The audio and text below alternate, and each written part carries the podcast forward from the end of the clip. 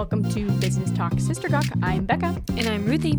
And today we are going to be starting an episode about how to choose a business name. we're super excited about this because we probably spent at least 20 minutes laughing about ridiculous business names before we started. so stay till the end because we are going to gawk about that for a little bit. Mm-hmm. So the first question we have is Ruthie, where should we start? Yeah, so I would say you should start by just asking yourself what you want to do with your business. You know, like, do you want to be more um, versatile in all the things that you do? Do you want to be very specific? You have to think through what you are willing to do, what you're wanting to do, and what you're wanting to do long term. So don't just think about uh, short term and what you want to do right now, but think 10 years out. You know, like, where do you want to be at as a business, and will your name constantly reflect that as you continue to progress and move forward. So where I would start is just do some brainstorming. You know, there, we found this really cool um, business name generator. Uh, oh my word, it's so fun. we found some some good. Uh, places to start with that, which was mostly hilarious, but it gives you some good ideas of, of kind of what things would sound like if you threw different words together. Um, and then think about the keywords that you want to uh, have associated with your business. Especially think about what services or products you're offering, right? And and if you're saying, okay, well this is the product that I have, how does the name relate to that product, mm-hmm. right? Or how does the service you're providing relate to the product that you would like to be using? And within that, I mean, take a step back and think about all right, this is something that I want to provide. So ask your friends and family does this reflect that service? Mm-hmm. Is this something that looks right? Or would you suggest a couple of things? I'm going to tell you right now any person you ask is probably going to tell you yes or no or have 80 more ideas for you. and don't feel like you need to be tied to one specific person's opinion about that uh, get lots of different feedback before you start.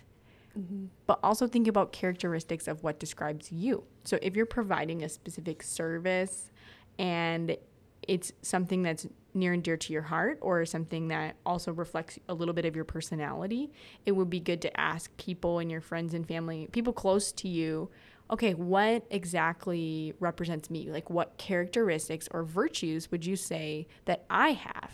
Mm-hmm. And off of those things, you can even get a whole bunch more things. So, if somebody says, well, you're really energizing, okay, so there's a characteristic word, but what does that look like to then make that into a brand? Is it, okay, does that mean I give life to situations? Does it have something to do with maybe uh, a tree or whatever when you're thinking about logos to describe your business and your personality, mm-hmm. right? Um, also, another thing we talked about or have had discussions about is uh, keywords and industry specificness. Should you have what you do in the name of your business? And Ruthie's going to talk a little bit about that. Yeah. Um, I think one mistake that people make often is they pick a business name right away.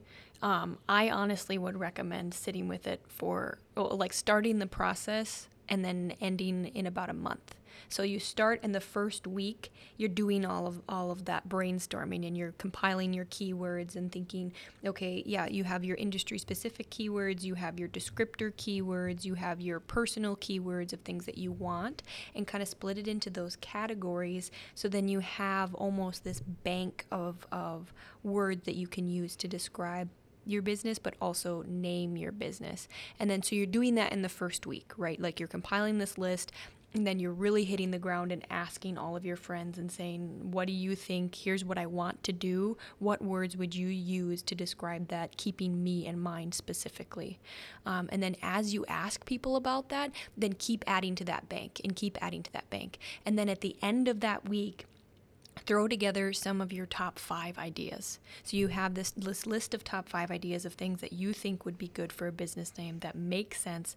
And keep in mind, too, you could have a really good um, idea of what you want to do, and you're like, oh, I could make it really abstract and like, but think about if someone was just looking at that, would they be able to tell what it is that you are wanting to do with your business? It's it's all well and good to have something that's really like catchy or whatever, you know, like and and and um, witty, but if nobody is going to understand it, they have to think really, really hard to be able to make the connections. It's not worth it, you know. So think about that too. Um, and so you've got this week, and the last day you've got your your your list of five, and then sit with that for two weeks.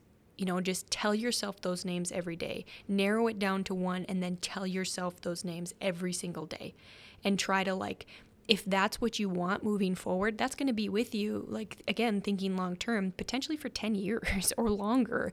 You know, so really make sure that, and I don't want to make this super like paralyzing to people, but I think it's worth taking the time to think through it. But at the same time, I'm just going to come from the, the opposite angle of what Ruthie's talking about um, because I'm the kind of person that I can't stick to mm-hmm. just one type of business in my business.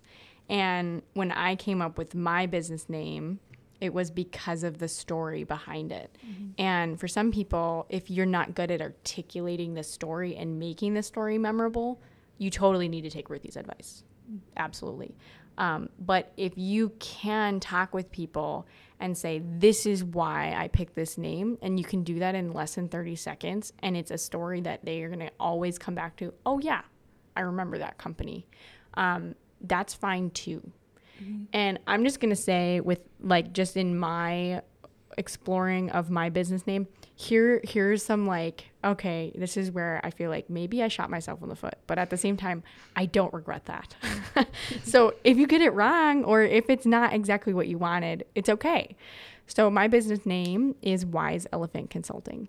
I have had a ton of people say, okay, yeah, like, you know, we were working with you, White Elephant Consulting. And I'm like, yep, I am not a giant garage sale, um, which is a little bit awkward, but it's funny. Um, but the reason I picked Wise Elephant Consulting, and I'll tell them that, is because I believe it is wise to talk about the elephant in the room. Mm. And all of a sudden, when you say that, and it's very short, everyone remembers it in the future. Oh, yeah, that's what her company name means. Mm-hmm. And if you can tell that story really quickly and, like, yep, this is why I have that company name, it sticks with people and they remember it into the future. Maybe they don't remember it in the right detail, but then they go, oh, yeah, that, that elephant in the room, that's what it is. It's an mm-hmm. elephant company, which I really don't work with elephants, right? and I think a good, like, corporate example of that, of uh, is the company that mattress company Purple. You know, when you think about the name Purple, you don't think mattress company, but they've done a really good job at telling their story, and the marketing that they've done has been actually really good and so they've um, been able to build their brand around that and people have they've done a good job at telling the story of their company even though their name doesn't necessarily reflect what they do but the nice thing about having a little bit of an ambiguous name is that if you diversify mm-hmm. into other things, so for example, if uh, Purple, the mattress company, were to say, okay, now we're going to start selling sofas or mm-hmm. whatever else. Um, within that, they're not just tied to number one mattress company, mm-hmm. right? Um, they have lots of options for how they can diversify their business, which is good to think about because if you start, say, maybe as a car detailing company, and then you expand further, but your name is car detailing, it's it's a little bit harder and and and confusing for people who are looking for a different service that you also do offer. Mm-hmm. So thinking about how can you make it a little broader so you can branch out into new categories if you need to in the future mm-hmm. um, is going to be helpful if you ever have to pivot your business based on like industry disruption or like something else with like an economic issue whatever you want to be able to be flexible enough to move your business if you need to yeah and i think that comes back to to like becca was saying earlier knowing yourself well enough to know am i going to be able to articulate this well and tell people the story if I do pick a more abstract name. Um, so yeah. the next thing we're going to talk about in that is is that name actually available? Does somebody else already own it? And can you use it for your business? Now, sometimes um, people think, well, there's someone on the internet that has this name. Okay, but they're in a different state or mm-hmm. a different country. They might have a good website that has the domain name in it, but you can actually still use that name in a different state because you register your business name with the Secretary of State. Whoop whoop, yeah. and that's a way you can search. They have a search function within each state to find whether or not that name has already been taken. Now, it's important to know that um, if you have a specific business structure and you file your name, it will have that business structure on the end unless it's a certificate of assumed name. So, lots of big words. I'm going to try to break it down for you. Good. If you file a name, so for example, my business is an LLC. So when I filed my business, it was Wise Elephant Consulting LLC. But because I don't want the LLC in my name, I then had to file a certificate of assumed name, or it's also known as a DBA, doing, business, as. Wow, we didn't plan that. just talking out loud together, right? Now, if you're a sole proprietor, which means you are basically the company, you yourself, and you're paying yourself straight through, um, you usually just file a certificate of assumed name with the Secretary of State. When you look at that, so say for example, you're like, wow, in the future, I want to start this whole product or whatever, and my business is this, but I need to do something with this, but I want to run it during the same thing. Surprise! You can actually file another certificate of assumed name for your original business as well. Hmm. So you can have more than one if you need to. Hmm. An example of this would be Business Talk Sister Gawk. That is a DBA. Yes, it is. Ruthie forgot that's how we filed No, that. I just I just made that that noise and then I was like that made me sound like I was surprised. So then I was like I should state yes it is like I knew that. It Which I did know that. Just Just made you sound even more like, oh yeah, we did Oh, that. yeah. yeah. okay so um, when you file your business so you're gonna look it up you're gonna see oh this is available no one else has this name great so you do the website information you file it with your address and all of that and then surprise you're gonna get a whole bunch of junk mail about businesses just so you know. Because if you register with the secretary of state everyone knows that you now have a business and they're gonna try to sell you stuff. You'll also get lots of spam in the mail saying you need to renew your business name. Those are like independent companies trying to freak you out. Mm. You can actually renew your business name every, I think it's like every two or three years hmm. on the Secretary of State website. So, and it doesn't cost anything to renew it um, unless you like have not renewed it and expired and you have to pay to get it back up and running again. Hmm. Found that out. so, anyways, so within that, um, Tell us about the domain name situation. Like how do you pick Yeah. a domain name with your business? Yeah, okay. So, another good way to start looking at whether or not a name is available to look at does anyone else have this specific website domain name? So, you can look that up on like any major um, hosting company that sells domain names like GoDaddy or whatever and see does someone already have this? Because sometimes someone already has purchased it and you can't get that. But if you put like if you just change, sometimes they'll be like you should get like a .io or .net instead of .com because then you can have the same thing. I mean, that's fine to do, but most people are more familiar in the United States specifically with .com. Um, so I wouldn't necessarily recommend going straight to like a .net or something else for an ending. Um, you can, probably not the most universal for people trying to look up a website though.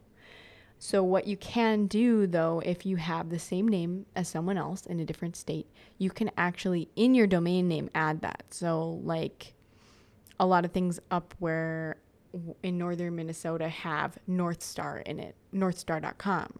But you could say North Star MN for the state, or you can add North Star development or whatever you want part of your business name. Within that, when we were talking about keywords, especially within your industry, something you should really think about for searchability on the web.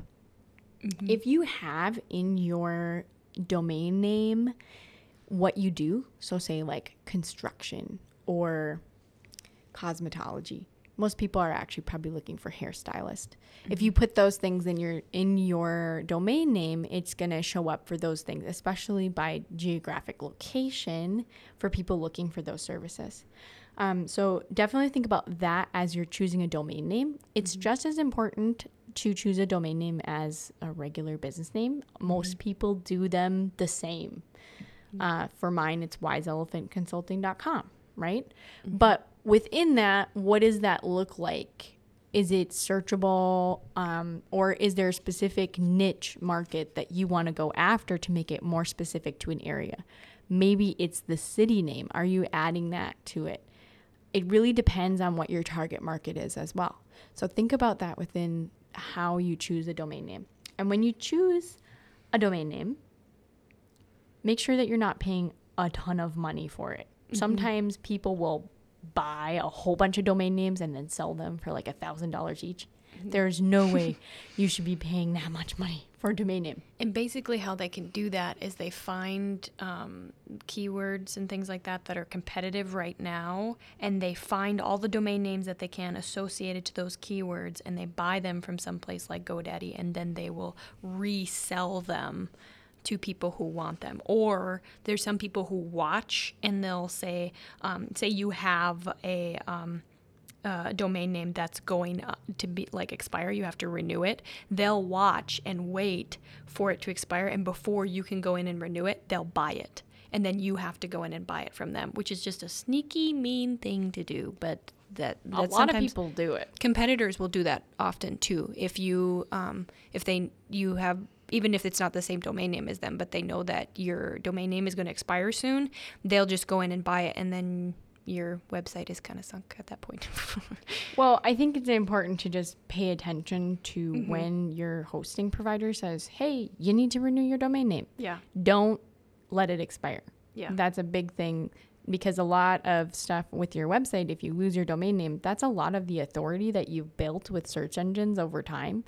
And then it's like, "Oh, just kidding, we're picking a new one and we don't have this old one anymore." You lose a lot of ranking. and then you have to rebuild that all over again because you'll have to make a new site Yeah. So, mm-hmm. I mean, you can keep all of if you have a like a hosting provider and you just plug in a new domain name, you can do that. But in terms of authority, mm-hmm. it's basically like having someone you've had a relationship with, with a re- for a really long time, and then saying, "Sorry, this person no longer exists. Now you get to work with this guy." Mm-hmm. So, um, same qualifications but you have to rebuild that trust again.